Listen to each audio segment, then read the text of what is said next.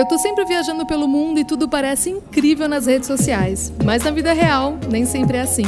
Meu nome é Amanda 90 e esse é meu podcast Por Trás da Selfie. Junto de amigos e especialistas, eu converso com o pé no chão sobre questões que não aparecem numa foto perfeita. Começando mais um Por Trás da Selfie e hoje a gente vai falar sobre autoestima. E para bater esse papo comigo, eu trouxe duas convidadas. A Carla Paredes, co-criadora do perfil Papo sobre Autoestima, onde ela e a sua amiga Joana Canabrava falam sobre tudo que permeia esse universo. E a Silvia Barreto, criadora do site Viajar é Simples, ex-modelo e que fala muito bem sobre ser gorda e viajante. Oi meninas, tudo bem? Oi, tudo bom, Amanda? Olá, Amanda, tudo bom? Obrigada pelo convite. Obrigada a vocês por toparem o convite. A gente vai falar sobre vários assuntos desse universo da autoestima de hoje e eu acho que o nosso tempo vai ser até curto, porque tem tanta coisa para falar, né? Tem. E quanto mais você mexe nesse assunto, mais você vê que tem coisa para falar. Exatamente. Estava preparando o roteiro, eu falei, ai meu Deus, e tem isso, e tem isso. E eu ainda inventei hoje de perguntar para a galera lá no Instagram se tinha alguma coisa que ele né, que as meninas queriam que eu, fala, que eu, que eu falasse e tal, né? E surgiu tanta coisa, eu falei, meu Deus, não vai dar para falar sobre tudo isso. Cinco horas de podcast. Isso. Não, vai... Ou então faz uma série. É, é, total. Mas eu quero começar falando sobre o corpo, né? Contando é, de um videozinho que eu fiz uma vez, falando de várias coisas tal. E uma das coisas era contando que eu não gosto do meu corpo, que eu não era feliz com o meu corpo, que eu estava satisfeita com ele, né? E aí apareceram vários comentários com um tom mais de consolação, assim, dizendo: "Ah, mas você é tão linda, não liga para isso. Eu nunca ia imaginar que você era insegura desse jeito", tal. E aí eu fiquei pensando nesses comentários e respondendo assim, eu falei: "Gente, mas peraí, não, gente. Eu só não tô feliz com o meu corpo. Não é que eu não me acho bonita ou que eu seja insegura ou que eu não tenho autoestima, né? E eu fiquei muito pensando sobre isso, como, na verdade, é, é, e eu queria muito saber de você, Carla, que a autoestima, ela, ela vem de vários lugares, né? Eu, eu acredito, pelo menos é assim que eu me sinto, não é porque eu sou insegura com o meu corpo que eu não seja uma mulher segura em outras coisas e autoconfiante, uma mulher, enfim, corajosa, sei lá eu, eu queria ver se você concorda comigo e também saber, assim, de onde vem a autoestima, afinal, onde que tá essa fonte de autoestima? Porque é, às vezes você pode ter é, uma insegurança com alguma coisa, mas ser segura com várias outras coisas. Como é que a gente concilia tudo isso? De onde que vem isso? Olha, Amanda, é, eu não sou psicóloga, tá? Mas como a gente convive com muitas, com, tanto no papo quanto no grupo do papo, é, eu, eu acabo sabendo que assim, a autoestima, por definição, ela é a avaliação que a gente faz nós mesmos. Então, o que você fala desse, dessa questão de você é, ser insegura com seu corpo, mas não ser insegura com outras coisas, isso faz todo sentido. Porque, né, uma pessoa que tem uma autoestima é uma pessoa que sabe se valorizar, sabe reconhecer seus pontos fortes, sabe, inclusive, conhecer seus pontos fracos e é, trabalhar neles né? E você externalizar uhum. tudo isso para o mundo. Então, assim, é, faz todo sentido. Inclusive, a gente, por um tempo, que a gente começou o papo sobre autoestima justamente falando sobre o corpo. Porque essa é uma uhum. questão de insegurança, assim, que a gente a gente sempre teve, tanto eu quanto a Joana, de formas completamente diferentes. Eu, inclusive, tendo muito menos questões com o meu corpo do que, do que ela. Só que, como a gente, assim como a, a Sil, né, a gente, a gente veio do mundo da moda ali e a gente. Só que no nosso caso a gente não era modelo, a gente era blogueira. E aí era é. aquela questão de você ir nos lugares e, tipo, a blogueira, a blogueira mais. É, assim, desculpa. Fora do padrão. É, a blogueira, exato, desculpa. A blogueira mais fora, fora do padrão era essa mulher que, sei lá, 42. Entendi. Na, e é assim, isso daí era o quê? Há cinco anos atrás, seis anos atrás, né? A gente ainda nem tava falando direito sobre essas questões. Uhum. Então, é... e aí ali a gente se sentia muito pressionada. E foi quando a gente quase desistiu do mundo da moda nessa época. E aí demorou, assim, até a gente se entender de novo. Só que é, a minha questão, por exemplo, eu não tenho tanta com corpo, mas eu tenho muito de autoestima profissional. Então, assim, Faz total sentido isso que você tá falando, isso, sabe? Eu isso, concordo 100%. Isso que eu queria, isso que eu queria falar com você, que é, eu, eu vi um post seu falando sobre autoestima profissional e engraçado que uma das, das meninas é, no meu Instagram pediu para falar sobre isso, eu falei, caramba, essa realmente pode ser uma questão, assim, para várias outras mulheres, né? E, e eu. E, e, porque isso nunca foi uma questão para mim, eu nunca tinha pensado sobre isso. Como, como que é isso, assim? O que, e como é que você tem trabalhado é, para superar isso? Terapia. tipo, a terapia, porque ai, é, é complicado. Eu, não, eu, não, eu ainda não, não cheguei nesse ponto na terapia, não, que eu, que eu entendi direito da onde nasceu tanta insegurança com a parte profissional, de sempre achar que eu não estou entregando as melhores coisas, que as coisas que eu faço não são as melhores, não são sabe? Ou não são, ou que não fazem nem mudança, assim. Eu, eu ouço as pessoas falarem que, ah, nossa, nosso projeto mudou a vida de alguém e tal. E aí eu fico muito feliz, mas parece às vezes que não é nem comigo que a pessoa tá falando, sabe? E é uma coisa muito doida, eu tenho que trabalhar isso em mim muito para não deixar para não deixar influenciar mesmo. É, é um misto de autossabotagem também, né? Não, é total autossabotagem. É, total. alguém tá dizendo que você fez algo incrível, você fala, não, mas peraí, não é tão incrível assim, não é tão bom, sei lá, nem. Eu nem, eu nem fiz nada, né? Uma coisa meio. É, só que aí eu esqueci de falar uma coisa, de fechar. Eu acho que assim, tem, eu falei, né, que não é só o corpo, mas não tem como ignorar que o corpo, ele é uma porta de entrada muito grande para você começar a se questionar sobre vocês, hum. sobre tudo. Porque o que acontece? A maior parte das mensagens que a gente recebe é, a nossa vida inteira é relacionada ao nosso corpo. A gente vai lá, a gente vê a novela, é sempre a mulher magra, a gente vai na, na, na capa de revista. Como conseguir uma barriga X? Aí a gente vai. Então, assim, é muita mensagem sendo bombardeada o tempo todo. Então, é muito normal que você veja, assim, a porta de entrada para tanta insegurança se dá no corpo. E eu acho que, assim, vou fechar esse pensamento com isso, assim, e ficar com essa. plantar essa sementinha na conversa. é, não, eu concordo com você e eu, eu sempre falo isso por aqui, nas minhas redes e tal, que uma coisa que eu tenho feito já faz um tempo é seguir mulheres de todos os corpos, assim, mulheres de todos, é, de todos os tamanhos, enfim, justamente para implantar na minha mente naturalmente que é, o corpo ideal não é necessariamente o corpo magro, sabe? Eu quero, eu quero que o meu feed do Instagram esteja tenha todos os corpos para automaticamente na minha cabeça isso entrar também, sabe? Eu acho que é importante ter essas referências, essas influências assim de outras mulheres que enfim, maravilhosas e de todos os tamanhos. É, digo entendeu? mais, digo mais, assim, eu acho que nem só os corpos, sabe? Eu acho que não é corpos, cores, estilos de vida, é, gêneros. Então, assim, uhum. quanto mais você se bota em contato com, com isso, é, mais rico fica a sua experiência, mais você aprende. Então, assim, é, até assim, eu digo que o papo sobre autoestima é muito isso, né? A gente troca vivências. Então, uhum. isso, é, isso é muito bom, sabe? Pra gente poder abrir nosso olhar, pra gente poder enxergar beleza em vários tipos de beleza diferentes, sabe? É muito bom. Sei, assim. eu, sei. Eu, eu, eu, acho que fazer isso é uma porta para uma autoestima saudável e para uma visão mais empática do mundo também. Com certeza, também concordo com você. E Sil, você não tem vergonha do seu corpo, né? Não, não tem vergonha de se assumir como uma mulher gorda. Você fala sobre o assunto naturalmente é, levanta questões importantes a respeito, e aí eu queria saber se você foi sempre assim ou se você teve que passar por um processo de aceitação também. Como é que foi isso para você? É, na verdade, nem sempre foi assim. É, eu passei por um longo processo de aceitação, né?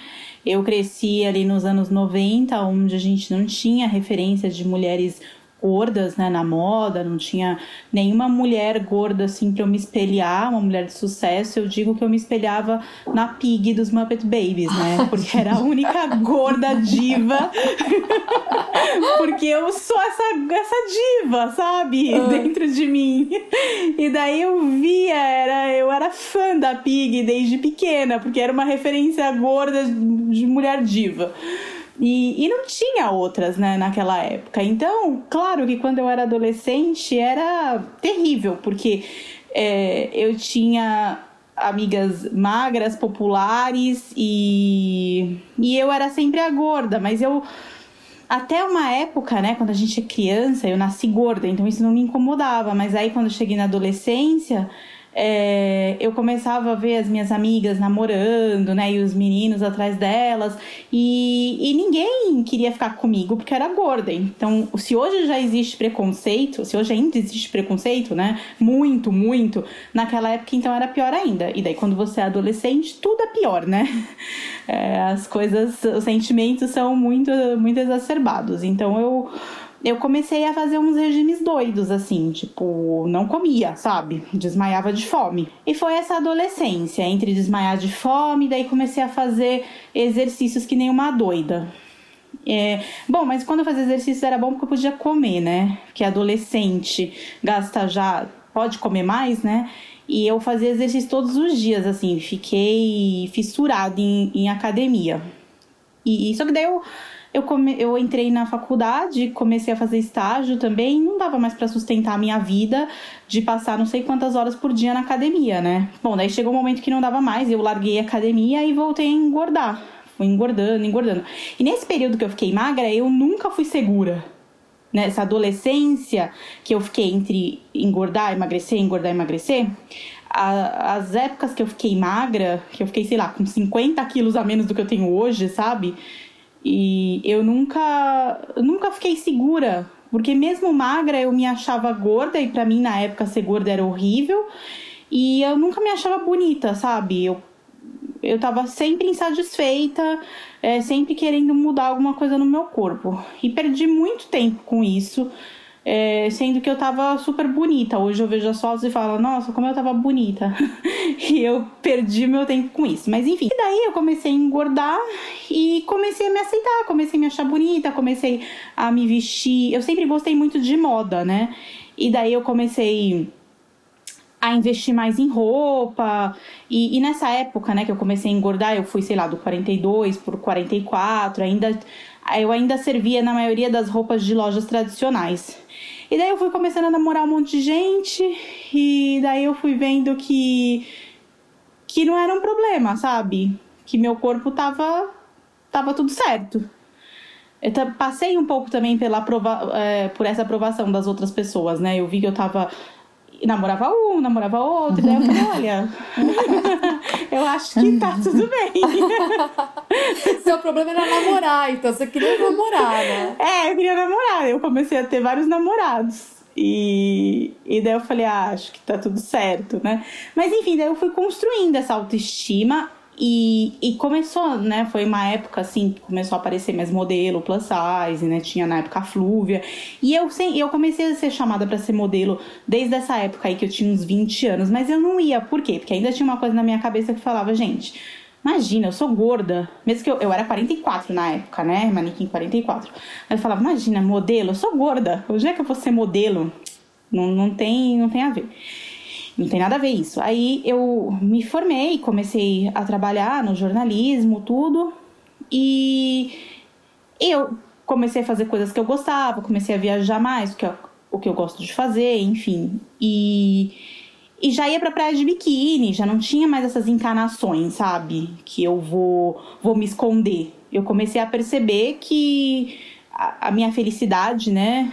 Valia muito mais, que eu não tinha que abdicar de algumas coisas, como ficar na praia lá de shortinho, sendo meio infeliz, não aproveitando o momento, por conta do meu corpo, sabe? E, e daí eu comecei a ver que eu tinha que aproveitar todos esses momentos, né? Eu ia para um lugar, eu tinha que aproveitar. Então, essa relação de eu gostar muito de praia também me ajudou bastante, porque eu vejo que algumas pessoas gordas falam: ah, eu não gosto de praia mas na verdade, não é que não gosta de estar na praia, não gosta de se expor na praia. E eu também não queria me colocar nessa situação, sabe? Eu tô na praia, eu tenho que, que me divertir. E eu comecei comecei a perceber, né, que não isso não, não atingia, não era só comigo, era com muita gente, né? E daí eu comecei a levantar essa bandeira tanto como modelo como uma viajante gorda, né? Que depois eu comecei a perceber que por conta do meu corpo é, eu não conseguia fazer algumas coisas nas viagens, mas não porque eu não queria fazer, eu não tinha condições de fazer, mas porque o turismo nem sempre está preparado para receber as pessoas gordas. É, e era isso que eu queria falar com você, porque eu acho legal que você, é, né, sendo uma jornalista de viagem, você aponta várias questões assim sobre é, mulheres e pessoas gordas que viajam, enfim, que as outras pessoas não prestam atenção. E eu acho legal que você fala assim: olha só, o problema não é comigo. Eu tô aqui bem resolvida. O problema é como vocês estão lidando com eles. E aí eu queria que você contasse pra gente, para quem tá ouvindo, quais são essas questões do turismo que afetam as pessoas gordas? Questão do assento no avião. Conta pra gente, assim, tudo que tem que as pessoas não param para pensar no dia a dia, assim. É, então, na verdade, é, acho que o gordo é meio invisível no turismo, né? E também por ter toda essa questão, como você falou, que, ah, eu acho que são as coisas que tem que mudar, né? Que, porque eu me aceito e pronto. Mas muitas pessoas acham que estão erradas por serem gordas, né? Não se aceitam e ficam até com vergonha. Então, as pessoas acabam não reclamando de algumas coisas que acontecem, não só no turismo, mas em vários vários lugares. Mas enfim, é que no turismo tem coisas que se você não reclamar, ninguém vai perceber. No avião, todo mundo percebe quando uma pessoa gorda fica lá, né, apertada. É que, como meu marido fala, quando ele entra no avião, que ele também é gordo, ele já vê as pessoas com cara de pânico, achando que ele vai sentar do lado delas, né? Então, é isso. Então, no avião, acho que no avião ou no ônibus, né, é, são os lugares que a gente fica mais exposto e que já tem uma percepção por parte das companhias aéreas, das empresas de ônibus, que os gordos não ficam confortáveis, não fazem nada em relação a isso, mas enfim, essa percepção existe não só das empresas, mas também das outras pessoas que não são gordos. Mas em outras coisas do turismo, por exemplo, no seu quarto de hotel. É, se você vai num hotel que tem roupão, geralmente é um roupão também único, que só serve para quem tem 1,60m e pesa 60 quilos porque para o restante não, não serve, né? E daí, se você não reclamar, as pessoas do hotel, né, o gerente do hotel não vai ter como saber. A toalha, toalha é a mesma coisa, não é só em hotel econômico.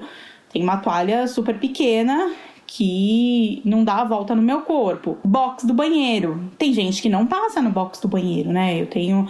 Não aconteceu comigo até hoje, mas eu tenho várias histórias de pessoas que não conseguiram passar pelo box, que se machucaram passando pelo box. E, e, os hotéis não informam muita coisa em relação a isso no site, né? E nem o site de reserva, né? Informam. E, e daí tem as outras coisas que são as, as atividades, é, atividades uh, de turismo de aventura, que eu acabo, pela profissão, viajo muito a trabalho, acabo fazendo. Tem algumas que eu gosto e tem algumas que eu acabo fazendo pelo trabalho. Meu marido também, quando viaja comigo, gosta de fazer tudo de turismo de aventura. Ele é mergulhador, ele gosta de esquiar. E, e para todas essas coisas é um apuro, porque às vezes não tem roupa para você fazer, às vezes não tem equipamento, às vezes você vai fazer uma tirolesa que é para uma tonelada. Você pode pesar até uma tonelada que a tirolesa aguenta. Só que o, o a cadeirinha da tirolesa é pequena. Você vai fazer um stand-up paddle, geralmente a prancha é para 100 quilos. E eu peso mais de 100 quilos, meu marido pesa mais de 100 quilos, aí a gente não consegue fazer o stand-up paddle que a gente gosta. E mas aí são casos muito isolados, porque acho que muitas pessoas gordas acabam não fazendo porque elas têm algum tipo de receio, né? De receio de se expor. E quanto mais a gente não se expõe também, menos o turismo e outros setores da sociedade vão conseguir ver que precisa ter o equipamento adequado, né? Porque Hoje no Brasil a gente tem quase 20% da população obesa e mais, ah, se eu não me engano, é que eu não lembro o número agora, mas cerca de uns 50% de pessoas com sobrepeso. Ou seja, é muita gente, né? Então, e é gente que tá pagando como qualquer outra pessoa magra, só que não tá conseguindo usufruir do que, do que, os, outros, do que os outros estão usufruindo. Então, é, o setor perde dinheiro com isso, porque as pessoas ficam acanhadas de fazerem as coisas. E, e a gente perde também, porque quando paga não é bem atendido. E, ou senão não consegue fazer.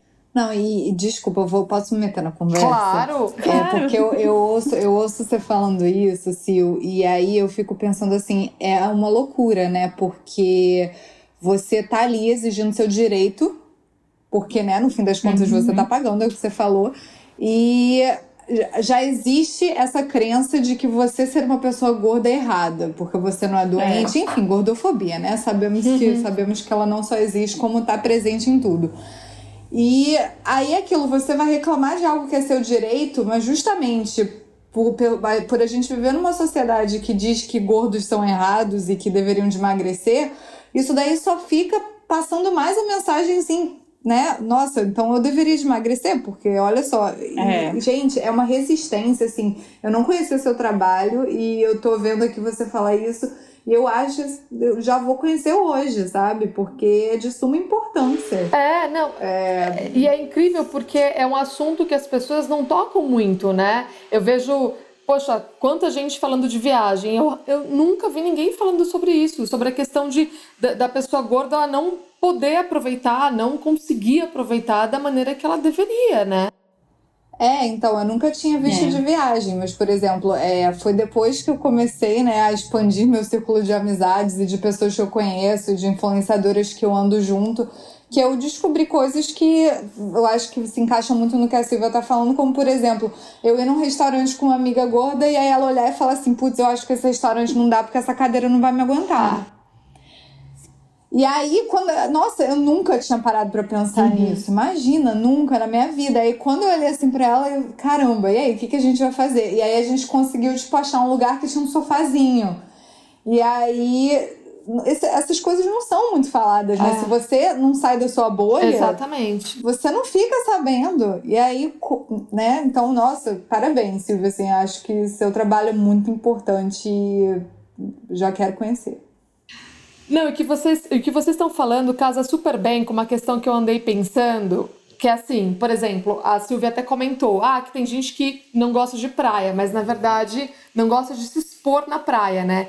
E eu sou uma pessoa que eu não sou fã de praia. É, eu não gosto de calor, não gosto de areia, essas coisas todas. Só que aí, um tempo atrás, eu comecei a me questionar, mas peraí, será que eu não gosto de praia por, por essas coisas mesmo? Ou será que eu não gosto pela exposição que eu tenho que ter na praia, né? E aí, isso leva a várias outras questões. O que, que a gente está o que, que a gente está fazendo pela gente e o que, que a gente está fazendo porque os outros, porque a sociedade cobra da gente. Por exemplo, a depilação, que uma galera se depila, faz depilação e tal. E aí na quarentena muita gente ficou sem se depilar e tava tudo bem, e tava feliz. E aí assim, peraí, a gente sempre se depilou pelo outro ou a gente se depilou pela gente? Então, é, eu tenho pensado que é um exercício constante da gente se questionar isso, sabe? Por quem que eu tô fazendo isso? É por mim ou pelos outros? E vocês têm algum, algum truque, algum exercício né, alguma maneira da gente descobrir isso, assim? Se é pela gente ou pelos outros? Olha, pela minha experiência, assim, de tudo que eu já vi, já ouvi, eu posso dizer que, assim, se é mulher, você pode ter certeza que qualquer coisa que vai ser relacionada pelo corpo dificilmente vai ser algo que vai vir de nós mesmas. Assim, até a mesma pessoa que fica ali batendo na tecla, não, porque eu faço porque eu quero, porque eu quero, porque eu quero. Sim, é óbvio que você quer. Só que assim, por que você quer? Entende? É, e aí você vê, porque a gente é empurrada para diversos tipos de procedimento. Nunca tá suficiente. Ah, se você tá com mais de 35 anos, você tem que usar esse creme. Se você tá com cabelo branco você tem que fazer isso. A gente sempre foi bombardeado com essas informações, né? Tipo, ah, se depila, porque senão você não vai ser feminina. E aí, é, a gente cresce com isso. Então, assim, até mesmo coisas que a gente resolve se conscientizar, porque você deu o exemplo da depilação. Aí eu vou dar meu exemplo da depilação. Eu sempre fui essa pessoa. Tipo, não, gente, eu, eu me depilo porque eu gosto. Eu gosto de me ver depilada. Eu me sinto mais confortável. Eu nunca, eu nunca reproduzi a história da higiene, porque tem essa aí, né, que as pessoas adoram falar que é por higiene, sendo que não, é. não existe nenhuma comprovação científica disso. Não. Mas eu sempre, eu sempre falei, não, porque eu acho, mas eu me prefiro, assim, né? E aí, depois de um tempo, eu entendi da onde que veio essa preferência, né? Que é a questão de, tipo, você sempre vê ali quais foram suas referências é, de mulheres assim na sua vida? É sempre mulheres depiladas. Então, assim, se você cresceu sem ver outra coisa, é óbvio que vai ser muito difícil desassociar. Então, assim, hoje eu, mesmo entendendo isso tudo, eu continuo me depilando. Consciente, consciente. Mas eu continuo me depilando, porque eu. Mas eu sei que, assim, não é uma, uma coisa minha. Eu, eu estou fazendo porque eu me sinto confortável, porque eu fui porque eu aprendi a me sentir confortável apenas dessa forma e é uma coisa que eu até o momento eu não consegui desconstruir isso em mim. Eu não sei se eu vou um dia e tá tudo bem, sabe? Eu também não vou ficar, né, achando que, ai meu Deus, eu tenho que ser muito desconstruída e deixar de me depilar, ou não sei o quê. Então, eu, eu prefiro, tipo, ver até onde vai meu limite. Mas eu acho que quanto mais a gente, a gente for consciente de tudo aquilo que a gente quer fazer com nós mesmos e por que, que a gente está fazendo isso, que eu acho tudo bem. Eu, eu vejo que muita gente, assim, não, não gosta de, de admitir para os outros que tá fazendo porque cara, é, eu não consigo encarar esse padrão. Entende? Uhum, e você. Uhum. Então, eu acho que vale a pena a gente ser honesta, sabe? Com a gente, com os outros, e entender que luta vale lutar. Também né? acho. Que, que, que... Então, obviamente, é muito bom ter discussão, é muito bom a gente ver todas essas desconstruções, a gente entender, né, da onde que vem a exigência da, da, da, da depilação, aonde que vem essa cobrança de, do não envelhecimento das mulheres, é, né, de, do, da rejeição de cabelo branco, que amém, isso está mudando. É, você está vendo cada vez mais uhum. referência de, mulher, de mulheres de todas as idades assumindo grisalho e tal. É, então, quanto mais referência tem, é ótimo, mas mesmo com essas referências, se, até o momento você não consegue pagar esse preço, pelo menos você tá sabendo por que, que você tá pagando, sabe? Uhum, uhum. E não, tipo, justificando, ai, ah, porque eu quero, porque eu quero, porque nada é porque a gente quer. Basicamente. É, a gente é bombardeado. Não sei né? se a Sil concorda comigo. Não, concordo. A gente é bombardeado o tempo inteiro com tudo isso. É a questão dos pelos mesmo. Eu sou uma mulher que não tem tantos pelos. Mas eu tenho uma irmã bem mais nova e ela tem muitos pelos, né? E, e desde criancinha, assim, ela já tinha o buço cheio e eu. Gente, ela arrancava o buço dela com a, com, o mesmo que eu o meu buço. Agora ela já tá adolescente, se ela quiser eu arranco, mas agora eu não obrigo mais. Mas quando ela era menor, criança, e, e eu via o bigodinho assim, eu não admitia.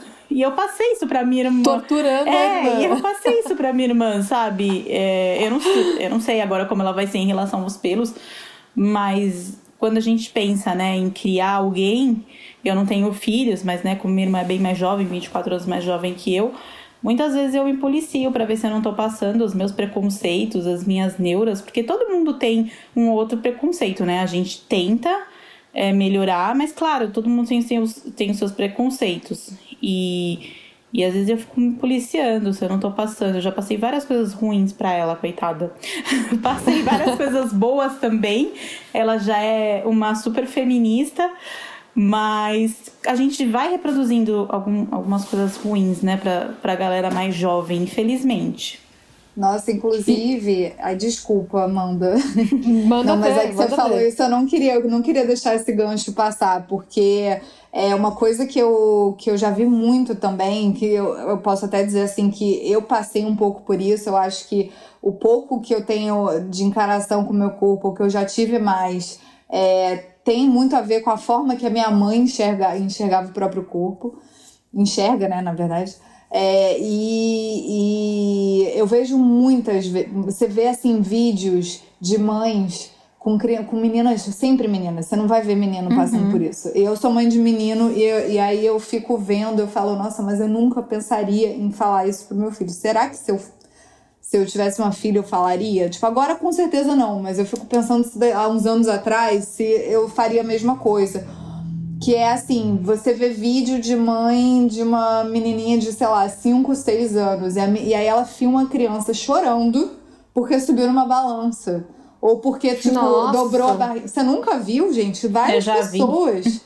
Várias pessoas, tipo, e, e, e posta esse vídeo sendo engraçadinho. Você vê perfis enormes na internet de influenciadores gigantes, né? E que estão lá postando essas coisas falando, ah, ha, ha, ha, essa menininha sou eu na vida. Só que aí esquece de pensar que, gente, isso daí é uma criança de 5 anos, 6 anos, que tá chorando copiosamente porque está pegando na própria barriga, que nem tem barriga, porque é uma barriga de criança, sabe? Não tem uhum. nada ali. E aí ela tá chorando porque está dizendo que tá gorda. E aí, ao invés da mãe tá ali, tipo, ó, a mãe é responsável, né? Vamos dizer, qualquer, qualquer uhum. pessoa que esteja ali. É, ao invés de estar tá ali parando tudo para acolher essa criança e falar: Não, claro que não. Imagina, seu corpo é lindo. Não. A pessoa está lá filmando essa criança. Expondo, e né? rindo. Né? Então, assim, olha só o quanto isso é naturalizado, sabe? Então, existe muito essa questão da, da, de, de, quem é, de quem é mãe e dos pais mesmo, assim, levarem, levarem todas, todas as suas questões para os seus filhos. Então, assim, a gente se policiar sobre isso, aí eu tô falando eu no lugar de mãe, assim. Uhum. É, eu me policiar com o que eu falo pro meu filho de tudo, né? Tipo, em relação a qualquer tipo de preconceito que eu já tenha tido na vida, assim. É, é, é sempre bom você repensar e você tomar cuidado com o que você fala, porque você tá ali reproduzindo, é, você tá ali ajudando um outro ser humano a perpetuar coisas que a gente não quer que sejam perpetuadas. Então, tá com. Tá, a, a gente sempre fala que, né, no, no papo a gente fala muito sobre autoconhecimento. Eu acho que é isso. Você ter essa consciência, ter o conhecimento de que você não pode, se você quer mudar toda a estrutura, você não pode fazer com que ela permaneça. Então, é, eu achei muito importante o que você falou, assim, porque eu vejo muito acontecer. E aí nada eu, muda, né? Eu acho que a gente não vai ver, a nossa geração, né? É, a gente não vai ver essa mudança total, assim, de tudo, essa desconstrução total. Mas é, eu vejo as minhas amigas que têm filhos e eu acho esse trabalho muito importante, assim, que você falou de não perpetuar, de educar de uma outra maneira, tanto as mães de meninos quanto as de meninas, sabe? Eu acho isso tão importante, é um trabalho que é, que parece que é de formiguinha, porque você está fazendo só com uma criança ali, mas que é muito importante que seja feito. É, no caso, eu sendo mãe de menina, de menino, eu não falo muito sobre autoestima, né? A gente acaba não tendo uhum. tantas essas questões, mas o que a gente foca muito é justamente para ele não ser aquela, aquele estereótipo da masculinidade tóxica. Então, assim, não é aquela coisa de, ai, rosa de menino, azul de menina, ai, por exemplo, outra, uma volta e meia quando eu, sou, quando, quando eu posto tipo, ele com a unha pintada, que ele me vê pintando a unha, ele quer também. E aí uhum. eu fico assim, né, pensando, gente, se eu tivesse uma menina aqui comigo, eu deixaria ela passar? Deixaria, então por que eu não deixaria ele passar? É isso. E tem um outro assunto que eu queria falar com vocês também, que é uma questão que está rolando muito ultimamente, que é sobre os filtros do Instagram. Né? Uma discussão de que se eles são é, inofensivos ou não, se eles prejudicam mesmo a questão da imagem. E eu queria confessar para vocês que os filtros não me incomodam muito, para ser sincera. É, eu acho estranho essa coisa de você mudar o, o, contorno do seu rosto, né, a estrutura do seu rosto, isso eu acho super estranho. Mas é, se são outras coisas mais para brincar, tal, eu não vejo muito problema. Mas eu entendo que é uma questão muito grande. Meu dermatologista, por exemplo, estava me contando quando eu fui lá que essa história de filtros está alterando completamente a indústria da dermatologia, que as pessoas têm chegado no consultório falando: olha, eu quero que meu rosto seja igual a esse. E aí eu fico pensando se não tem muito a ver também com a maquiagem né? Porque eu acho que do mesmo jeito que o filtro ele causa uma ilusão de que você é aquilo, né? Porque você tá o tempo todo olhando para a tela do celular com aquele filtro, então você chega a achar que seu rosto é daquele jeito. Você vai se olhar no espelho e você fala: Gente, não tô nem me reconhecendo. Eu não lembrava que eu tinha todas essas rugas e manchas e enfim, que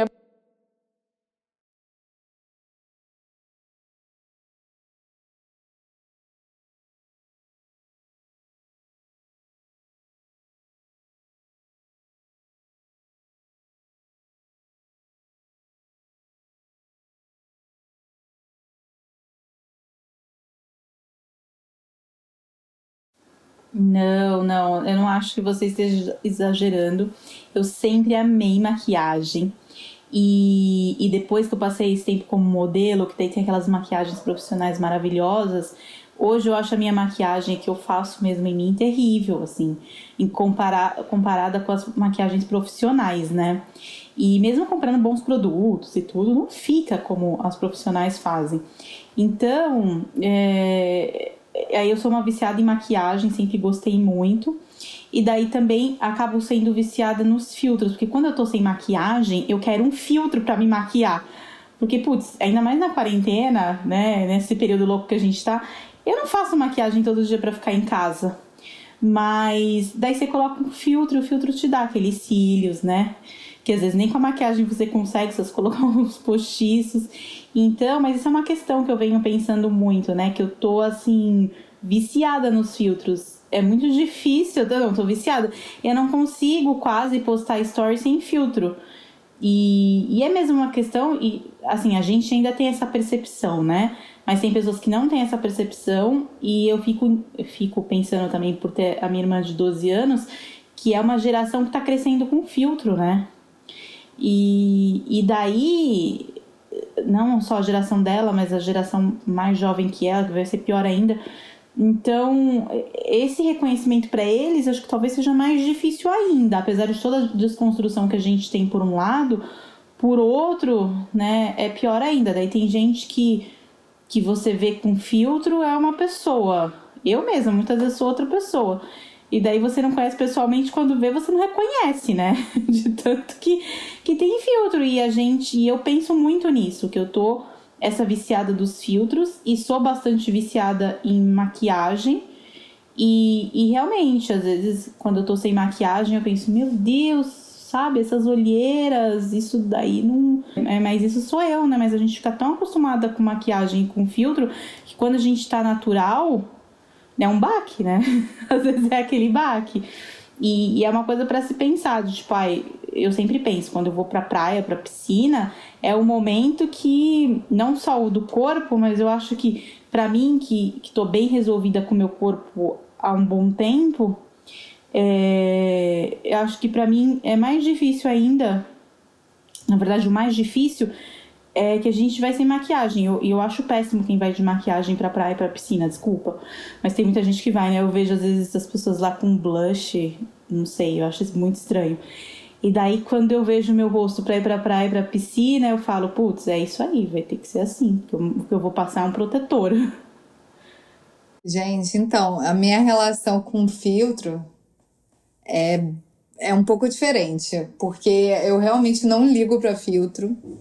É, eu tenho, inclusive, muito pavor desses que mudam completamente né, o seu rosto. É, e eu te confesso que eu não consigo usar muito esses de maquiagem, porque. Ai, não sei, me dá uma sensação meio estranha depois que eu tiro o filtro. E aí não, eu não sou aquela pessoa que tá. Então, assim, eu prefiro nem fazer. Já que, já que eu sinto essa, esse baque, eu prefiro não fazer. Mas eu, eu queria compartilhar uma história com vocês que aconteceu, tipo, agora, no final do mês que eu até falei, eu até falei no, no, no Instagram tal, que eu achei muito engraçado, porque a Joana fez aniversário no dia 29. E aí eu resolvi chamar várias amigas e primos e não sei o quê, enfim, gente que ela nem imaginou que eu teria contato. E aí eu saí pegando esse contato de todo mundo porque eu queria é, fazer um vídeo, né, tipo, de presente para ela, com todo mundo, tipo, desejando parabéns. E a quantidade de gente, mulheres, óbvio, a gente não vê homem, né, é, falando esse tipo de coisa. Tipo, falando, ah, eu vou, eu vou filmar depois porque agora eu não consigo, porque eu tô sem maquiagem, ou porque eu tenho sem filtro, que eu não sei o quê. E aí, quem mandou sem isso, virou e falou, ai, nossa, eu queria te pedir desculpa, pelo amor de Deus, porque eu tô aqui com essa cara de fim de dia, exausto, tipo, botei as crianças para dormir, não. E aí, ou não, ou a pessoa, tipo, demorava para gravar porque queria gravar com filtro, ou pedia muitas desculpas. E aí eu virei e falei, gente, vocês não estão entendendo. Eu, que fui a pessoa que pensei no vídeo, eu podia ter sido a primeira. Eu fui uma das últimas. E eu gravei, tipo, saindo do banho, depois que eu saí do banho com o cabelo molhado. E eu falando, vocês não precisam se preocupar com filtro, com um filtro. Porque assim, eu até entendo você quando você tá se expondo, né, para pessoas que você não conhece e tal. Eu entendo você querer uma maquiagem que te deixe, né, mais, mais com, com, tudo ali no lugar, assim, e ou então um filtro que seja mais. Eu entendo, eu entendo de verdade quem prefere, tipo, usar tanto a maquiagem quanto um filtro como um escudo ali né, com gente que você não conhece e tal. Mas caraca, gente, era um vídeo para uma amiga sua. Eu falei, a última coisa que ela vai pensar é como tá a sua cara nesse vídeo. E aí, quando eu falei isso para algumas delas que eu tinha mais intimidade, falou: "Nossa, é verdade, né? Eu não tinha parado para pensar nisso". Eu falei: "Pô, ainda mais para Joana, papo sobre autoestima, olha isso, a gente aqui conversando". Aí, mas aí todo mundo riu, tá? Mas assim, eu fiquei pensando sobre isso. Gente, mas pensando por esse lado, realmente é. tá uma loucura isso. É, mas assim, foi. foi é, e, e eu não consigo, eu não consigo. Eu, eu, a única relação que eu consigo enxergar com a maquiagem é essa, tipo, quando a gente quer usar como escudo. Mas é que eu acho que assim, maquiagem ela tem tantas vertentes e tantas possibilidades, né? Você pode usar uma maquiagem natural porque você gosta de uma pele mais iluminada, que não vai ter creme que vai fazer com que ela fique. Ou, sabe, você, ou você quer, sei lá, destacar seu olho, sua boca. Tipo, eu entendo esse tipo de, né? Esse tipo de maquiagem é, é, é e aí existe também o outro tipo de maquiagem que é o cosma uhum. art, né? Que você vê, por exemplo, drag queens. Agora eu tô, eu tô reviciando em, em RuPaul's Drag Race. E aí você vê as maquiagens da, da, das drag queens e você fala, caramba, olha isso, é arte, né? Porque você vai ver a pessoa sem maquiagem, a pessoa com maquiagem, é outra pessoa completamente diferente. Mas é, é, elas fazem isso justamente para poder ter uma outra, uma outra, uma outra personalidade, não, identidade. Elas fazem isso para conseguir uma outra identidade, né? Para ter a identidade drag. Então, assim. É um lance mais artístico, né? Exato. Né? Então, assim, existem tantas possibilidades que eu acabo que eu não consigo. Para mim, eu acho que o filtro é isso, né? Escudo. A maquiagem não, a maquiagem é a forma de expressão, entende? Eu, eu enxergo um pouco assim. É verdade, o filtro é um escudo mesmo. E eu, eu tenho que confessar que eu me identifiquei com essa história das amigas que não gravaram vídeo. Eu não gravei um vídeo para uma amiga minha porque eu não ia ter tempo de me maquiar e ficar apresentável pro vídeo, gente. Não gravei. Era um vídeo por, que uns amigos dela do trabalho iam fazer, porque ela foi demitida com essa, né, com toda essa loucura que a gente tá passando e, e o marido dela pediu, só que assim, era para mandar o vídeo, tipo, dali uma hora. E eu tava, sabe, com o cabelo pra cima, sem maquiagem, sem não tava afim de fazer nada aquele dia. Eu falei, ah, não consigo mandar o vídeo. Eu, eu uso, é um escudo mesmo, porque, por exemplo, como eu não ligo muito pra maquiagem, então raramente eu tô maquiada, eu não uso os filtros de maquiagem em si, tipo, que tem um, um delineador, essas coisas assim. Eu uso os filtros que tiram o que eu tenho insegurança, o que eu tenho. Não é insegurança, é um complexo mesmo, que eu sempre tive desde, desde adolescente, que são as marquinhas de espinhas, por exemplo, entendeu? Então eu tiro os, eu coloco os filtros que homogen, homogen de pele, é, né? De pele, assim, sabe? E é, é um escudo mesmo, é isso. E aí, é, eu queria falar um pouquinho com vocês sobre comparação, porque eu acho que a autoestima ela tá muito ligada também a se comparar com os outros, né? E eu, geralmente, eu me sinto bem autoconfiante, mas eu também tenho os meus momentos, assim, geral, super autoconfiante, mas, né? E essa quarentena rolou muito esses momentos para baixo, porque trabalhando com turismo, né, que foi o setor mais atingido e tal, é, foi muito difícil. Eu sei que todo mundo estava na pior, mas assim, algumas pessoas eh, melhores e piores que as outras, né? E tava para mim muito difícil eu lá no fundo do poço, e não rola publi, não rola trabalho, não rola nada, ver outras pessoas indo super bem e, e, e seguindo a vida, assim, né? Seguindo o caminho. É, e veja, eu essas pessoas que eu tô comentando que eu via são pessoas que eu admiro, que eu sou fã, que fazem um trabalho muito legal. Mas para mim tava muito difícil, porque eu tava num momento muito ruim e de comparação. Poxa, por que, que essa pessoa tá conseguindo se virar e eu tô aqui, né? Na pior. É, e aí o que eu fiz para parar de me comparar foi simplesmente parar de seguir essas pessoas por um tempo, parar de. É, rolando muita informação ai, do, do mercado de influência e como é que a gente deve fazer, como é que deve falar, e que as tendências, e como é que vai ser no futuro e tal. E aquilo começou a me consumir de uma maneira e me deixar mais ansiosa ainda e me comparando mais ainda com as outras pessoas, porque eu sentia aquela ansiedade de não, tenho que vencer isso, tenho que superar isso e tal. E aí eu simplesmente parei de me informar sobre o meu próprio mercado, sobre a minha própria indústria. Parei de seguir essas pessoas que faziam com que eu me comparasse com elas. E agora já voltei tudo e tá tudo bem, tá tudo certo. Mas assim, é, eu queria saber o que, que vocês fazem para evitar comparação, que é uma coisa meio que inevitável que está no nosso dia a dia. Assim, a gente está sempre se comparando às outras pessoas, seja com relação ao corpo, seja com relação à profissão, financeiro, sei lá. É, vocês têm isso e como é que vocês fazem para superar?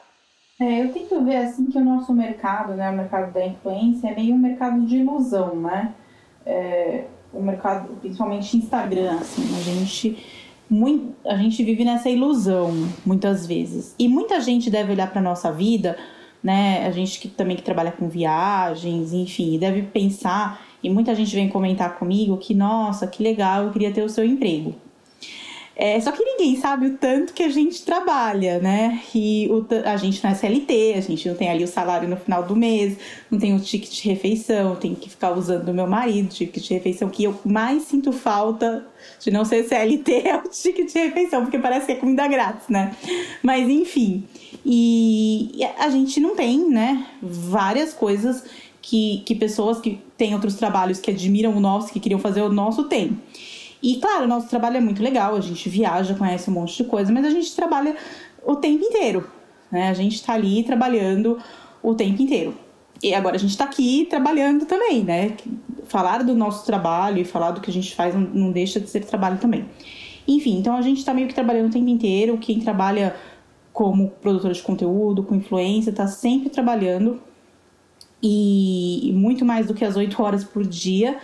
Mas muita gente inveja essa vida, porque vê aquele microorganismo que é o Instagram, aquele story de 15 segundos, e a gente também acaba invejando a vida do outro, né?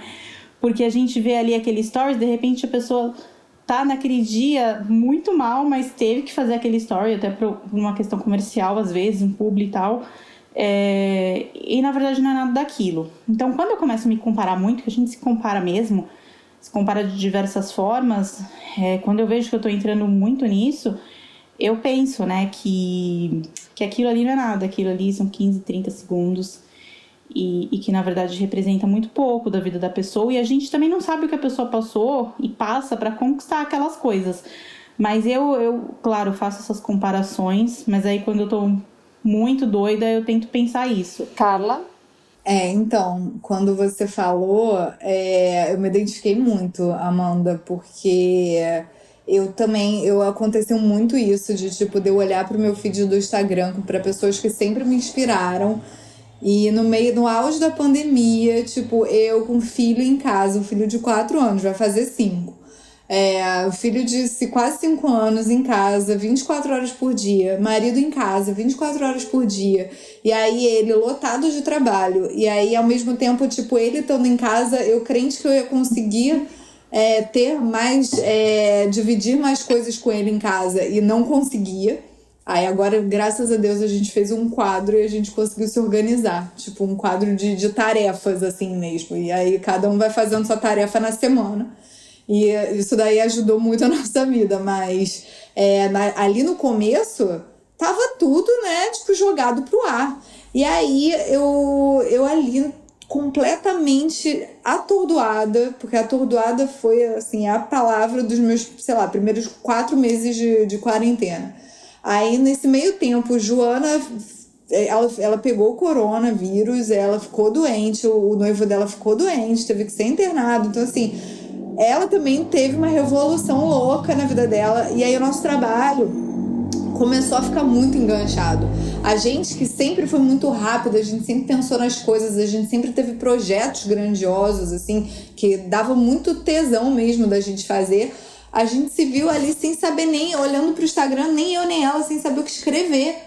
E aí nisso a gente olhava para outras influenciadoras que sempre a gente admirou e aí a gente olhava, tava lá todo mundo sendo muito produtiva, live todo dia, fazendo sei que, postando conteúdo, tal, engajamento, tudo maravilhoso. Eu falando, cacete, cara, onde eu tô? E assim, eu não nego que até hoje eu ainda me sinto assim, a gente ainda não voltou pro nosso normal e tá longe de voltar. Eu acho que assim, eu, eu, eu já cheguei nesse ponto que é, eu também deixei de seguir. Vários eu, eu, falei, ah, não quer saber, eu vou dar uma silenciada, vou deixar de seguir, eu não vou querer saber o que, que essa pessoa tá fazendo, porque eu vendo, eu tô me cobrando e tô me comparando. E aí depois, quando eu paro para comparar, pra, pra, pra comparar minha vida com ela, eu vejo, caramba, eu tô aqui com né, toda essa estrutura, a pessoa tá lá sozinha, né? Então, assim, é mais fácil talvez ser produtiva, ou então, é, sei lá, assim, porque tem gente, conheço mulher com quatro filhos e que conseguiu se manter produtiva fazendo coisas, coisas relevantes. Só que aí eu também fui conversar, porque algumas eu tenho essa intimidade. Então, quando eu tava sentindo esse incômodo, eu não ia lá falar assim, então, eu tô incomodada com você, sabe? Não, eu não ia fazer isso. Mas eu fui conversar. Fui falar, e aí, como é que estão as coisas, não sei o quê. E aí, quando eu conversava, eu descobri o quê? Que também não tava. Tava indo tudo, sabe? Tudo assim, né? No, o resultado não era o esperado. Eu achava que era, porque parecia. Uhum. Mas, quando você olhava, tipo assim, tava também tudo aos trancos e barrancos, tava difícil de conseguir, tava trabalhando mais. Então, assim, quando, quando eu conseguia essas pessoas que eu consegui conversar, eu virei, entendi que tava, tá todo mundo ali, no, como, como, como uma delas me falou, falou assim, não estamos no mesmo, no mesmo barco, mas a gente está no mesmo mar revolto.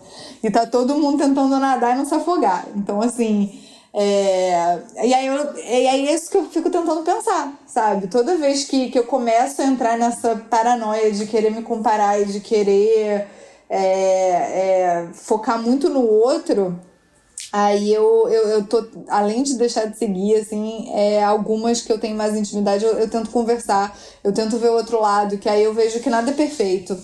Então fica, fica um pouquinho mais fácil, mas assim, ainda é difícil, sabe? Porque não tá fácil mesmo, não. É, é se comparar, não se comparar é impossível, é, mas a gente consegue ter um, um jeitinhos ali para se proteger enquanto a gente não tá se sentindo segura 100%, né?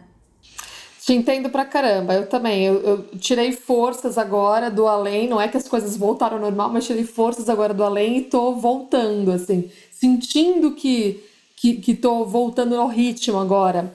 É, e tem uma pergunta que eu queria fazer que, na verdade, foi uma das meninas que me acompanham lá no Instagram que falou e eu achei interessante, porque ela perguntou assim: a nossa autoestima ela pode mudar dependendo do lugar que estamos vivendo?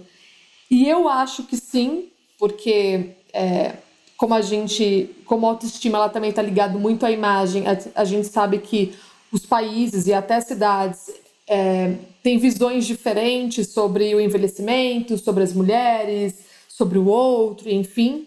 Eu acho que sim, mas eu queria saber de você, Carla, que mora em Nova York. Eu também já morei quatro anos em Minneapolis, então eu entendo um pouquinho também dos americanos, mas eu queria saber de você se você sente que a sua autoestima mudou de alguma maneira depois que você começou a morar aí?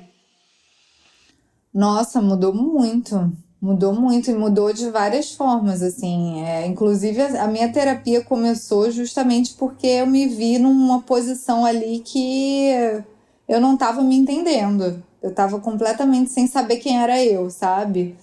É, então, mas existe sim essa questão, por exemplo, aqui em Nova York, uma coisa que eu acho muito curiosa é que você vê assim todo mundo sendo muito é, verdadeiro com o seu próprio estilo, sabe? Então, e ninguém tá julgando, ninguém tá olhando. Então, assim, se você tá saindo de cabelo verde, é, com uma roupa, com um vestido brilhante no, mesmo, no meio da rua, dependendo de onde você vá, se é um lugar que tem pouco turista, você não vai ver todo mundo parando para olhar.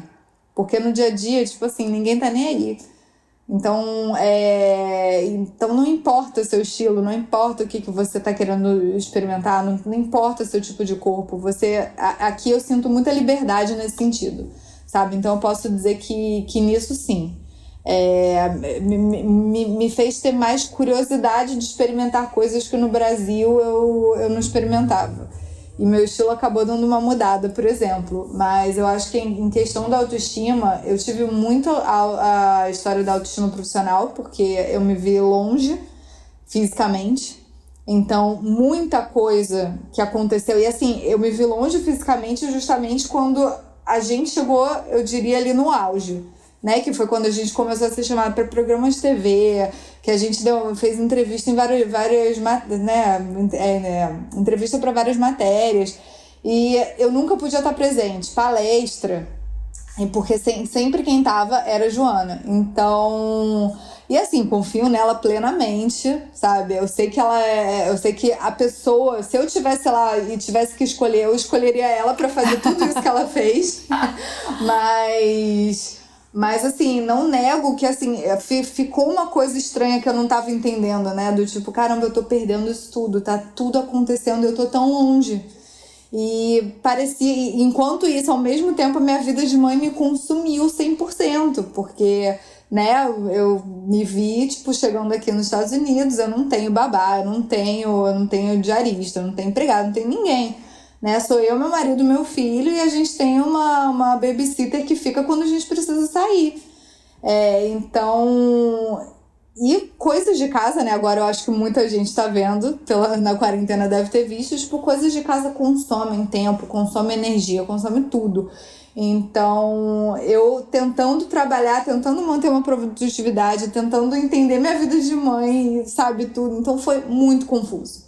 Muito. Então, eu, foi aí eu comecei a terapia, porque eu precisava me encaixar de novo, sabe? Porque eu tava com cada pedacinho num lugar. E isso, obviamente, fez com que a minha insegurança aumentasse, que a confiança no, no que eu faço aumentasse. Então, a única coisa que eu acho que ficou um pouco melhor foi a questão do corpo, porque aqui tem essa questão mais da liberdade. Mas o resto ficou em pedacinho jogado no chão, sabe?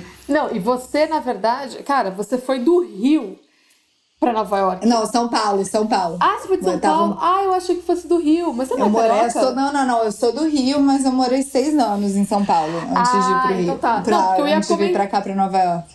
Porque eu ia comentar que quando eu vou pro Rio, eu fico assim... Gente, corpos, todo mundo malhando, todo mundo lindo, todo mundo, né? E, e, e, tem essa coisa da imagem no Rio, assim, porque só a cidade em si já é uma cidade lindíssima, né? Então o Rio ele é muito visual, muito da imagem, assim. Então sim, eu acho que, que tá. para quem vai do Rio é uma grande mudança. Sil, você tem alguma experiência com relação a isso? De ter morado fora? Não, eu nunca morei fora, mas é, eu acho que mesmo viajando, a sua autoestima pode mudar dependendo do lugar que você tá. Como você falou do Rio, e daí eu lembrei assim de Floripa também, Nossa. né? Porque Floripa tem, tem aquelas mulheres maravilhosas é, no padrão, né, de beleza atual que são aquelas mulheres com os corpos, né, são magras e com, com os cabelos enormes, bem cuidados. E daí você chega na praia e olha assim, as mulheres são realmente no padrão, no padrão de beleza. E, e essa autoestima acho que Elas pode, definem assim, o padrão, não né? estiver bem resolvido. Isso, é.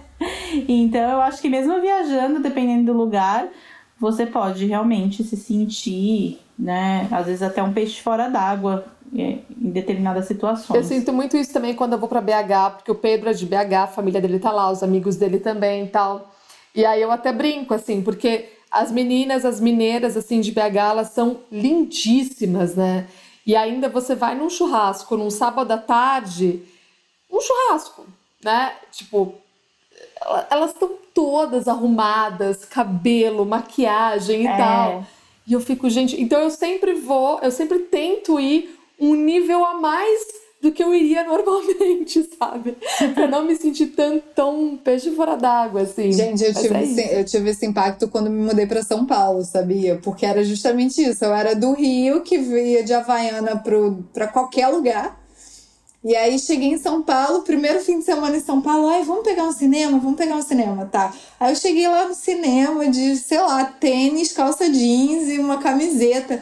E aí eu olhei para os lados, tipo assim, todas de salto alto, com ca... tipo, vestida pra festa, super maquiada. Eu olhei para aquilo e falei, gente, tipo, onde eu tô? Eu achei muito estranho de primeira, assim, sabe? Porque eram, eram estilos completamente diferentes. É, São Paulo, eu acho São Paulo bem variado até, mas eu entendo que comparando com os cariocas, realmente é, tem uma diferença aí, né? Da praia pro urbano, assim, não tem jeito, né? É. E, e aí, gente, para fechar, eu queria é, terminar falando sobre autocuidado, que é uma palavra que andou super em uso ultimamente, né? E que ela acabou ficando mais associada à rotina de skincare ou cuidados com o corpo. Mas o significado da palavra autocuidado ele é muito amplo, né? E ele é muito claro também, né? É o autocuidado, né? O cuidar de si mesma. E aí eu queria saber de vocês o que vocês têm feito é, ultimamente como autocuidado? Bom, eu sempre gostei muito de alguns tipos de autocuidado, e esse de skincare é um deles. Desde muito jovem, assim, eu sempre adorei todos os tipos de cremes. Tem creme que eu uso aí há 10 anos, porque eu gosto muito. Então, em nenhuma situação eu deixo de cuidar, pelo menos da pele do meu rosto. É, e sempre foi assim. Quando você viaja também, Sil? eu levo uma necessaire enorme. eu tenho uma necessaire enorme. E eu, assim, hoje em dia eu nem fico mais bêbada, mas quando eu era mais jovem, que eu saía pras noitadas e ficava super bêbada, eu podia chegar como fosse, que eu tirava minha maquiagem, fazia todo o meu skincare. Eu lembro só de uma vez, e eu até lembro que a vez que eu não fiz isso, porque eu, eu dormi, não sabia nem que condição eu tava. Mas enfim, eu fora isso eu não deixo de fazer e, e na quarentena como a gente teve às vezes um pouco mais de tempo, né, nem sempre, porque o trabalho de casa se acumulou. Eu nem tenho filhos, mas mesmo assim as coisas se acumulam. É... Mas às vezes, né, que eu tinha um tempo, cuidava mais, comprei algum, comprei algumas coisas novas, compras online, né, que eu, eu já gostava agora na quarentena, então e esse é o autocuidado que eu sempre pratiquei. Mas uma coisa que eu deixei de prestar atenção muitas vezes na, na quarentena e até agora é, foi a minha alimentação, né? Porque eu já adoro pedir comida delivery. E daí com as coisas se acumulando em casa, meu marido e eu, a gente precisando todo dia almoçar e jantar, almoçar e jantar, enfiamos o pé na jaca do delivery, né? Uhum. E e daí você acaba comendo. Eu, né, sou uma pessoa que desconto muita coisa da ansiedade na comida. E, e com tudo isso que a gente, nessas incertezas que a gente vive, acabei descontando muito mais. É uma coisa que. E agora as academias abriram, eu voltei pra academia, que é um autocuidado fazer exercício, né? E daí quando eu não vou me sinto culpada, mas às vezes não dá tempo. Mas enfim, esse o autocuidado que que tá me faltando é esse de uma alimentação melhor. Que eu achava, a gente pensa, né? Ah, a gente acaba comendo errado nas viagens. E em casa, em períodos normais, quando eu tô fazendo home office, sem a quarentena, eu como muito melhor. Porque daí eu me dedico, né, ao que eu vou comer. Mas agora, como a gente tem que preparar todas as nossas refeições, eu comecei a descambar, falar, ah, não, hoje eu vou pedir delivery, amanhã também, é pizza na terça-feira, sabe? Sei, te entendo. então é isso, é um autocuidado que eu não tive e que preciso recuperar. E você, Sil? Sil não, e você, Carla? Então, meus, eu, tô, eu tenho, eu, principalmente nessa quarentena, eu acho que assim, meus dois, meus dois maiores autocuidados que eu tô tendo são justamente na hora de dormir, porque eu tive muita insônia muita. E aí eu. E assim, eu ficava. E aí eu alimentando essa insônia, né? Porque eu ficava no celular, e aí eu não saía do celular, e eu queria ver notícia, eu ficava vendo notícia, aí eu saía, voltava para ia para joguinho, notícia, rede social, e aí eu ficava nessa, quando eu via já eram três da manhã. E foram meses assim, né? E várias pessoas, assim, amigas minhas, tal, tipo, falando, ai, toma qualquer coisa para dormir, faz não sei o que. Eu falo, gente, eu não gosto de tomar remédio, não sou uma pessoa de remédio. E aí me indicaram vários.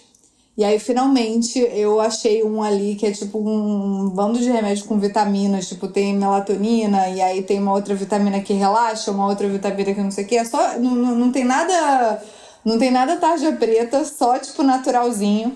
É, finalmente resolvi ceder, comprei o remédio. Então, assim, para mim isso foi o maior autocuidado, porque de fato eu consegui relaxar.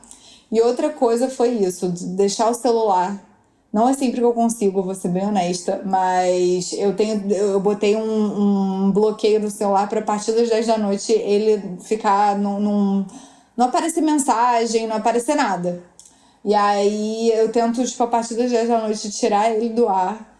E aí, enquanto o remédio tá agindo, tipo, eu vejo um programa que eu gosto, uma coisa levinha, sabe? Pra já ir me preparando para dormir. Então, assim, para mim, esse é o maior autocuidado que eu tenho, tenho tido recentemente, sabe? Eu tenho, eu tenho, eu sempre tive problema com insônia também. Sempre cuidei também do sono, assim, tentei cuidar para conseguir dormir bem, mas ultimamente tenho estado pouco preocupada com o sono, eu acho. Mas eu tô muito feliz porque de autocuidado eu tô fazendo pela primeira vez exercício físico não só para emagrecer, mas também por saúde. Me deu um clique assim. Esse ano, essa quarentena, eu falei, cara, eu preciso fazer também exercício físico para saúde. Então, é algo além da estética e eu, e eu sinto isso, assim, bem honestamente comigo. E também estou fazendo é, umas consultas com uma nutricionista. Pela primeira vez encontrei uma nutricionista super legal, relacionada ao comportamento. Então, é, super com o seu psicológico, com a sua ansiedade, esse monte de coisa. Tá tudo ali, ali tá tudo ligado, né? Então é uma consulta que é como se fosse uma sessão de terapia, uma sessão de análise, só que focado em alimentação. E eu tô adorando. E Além de análise, claro, né? Que é sempre bom. Acho, acho que análise também é autocuidado. Gente, terapia. Terapia, terapia é o maior autocuidado. Nossa, tudo, é tudo, é tudo de bom. Eu adoro também. Eu, eu, sempre, eu sempre achava que eu era bem resolvida.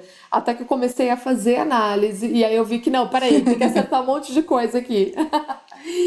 E, e, faço também minhas rotinas de skincare, não, não comprei tantas. Quer dizer, na, na quarentena eu não comprei nada. Eu tava falando pro Pedro, eu falei, cara, eu não comprei nada. Desde março, sei lá, talvez até fevereiro, que eu não compro nada pra mim, assim, de, de roupa, de cremes, de, de nada, assim. Não vou, dermatologista, nada de nada. Mas eu tô feliz que eu tô fazendo exercício, tô com uma nutricionista bacana, que tá focada no meu comportamento, essas coisas assim.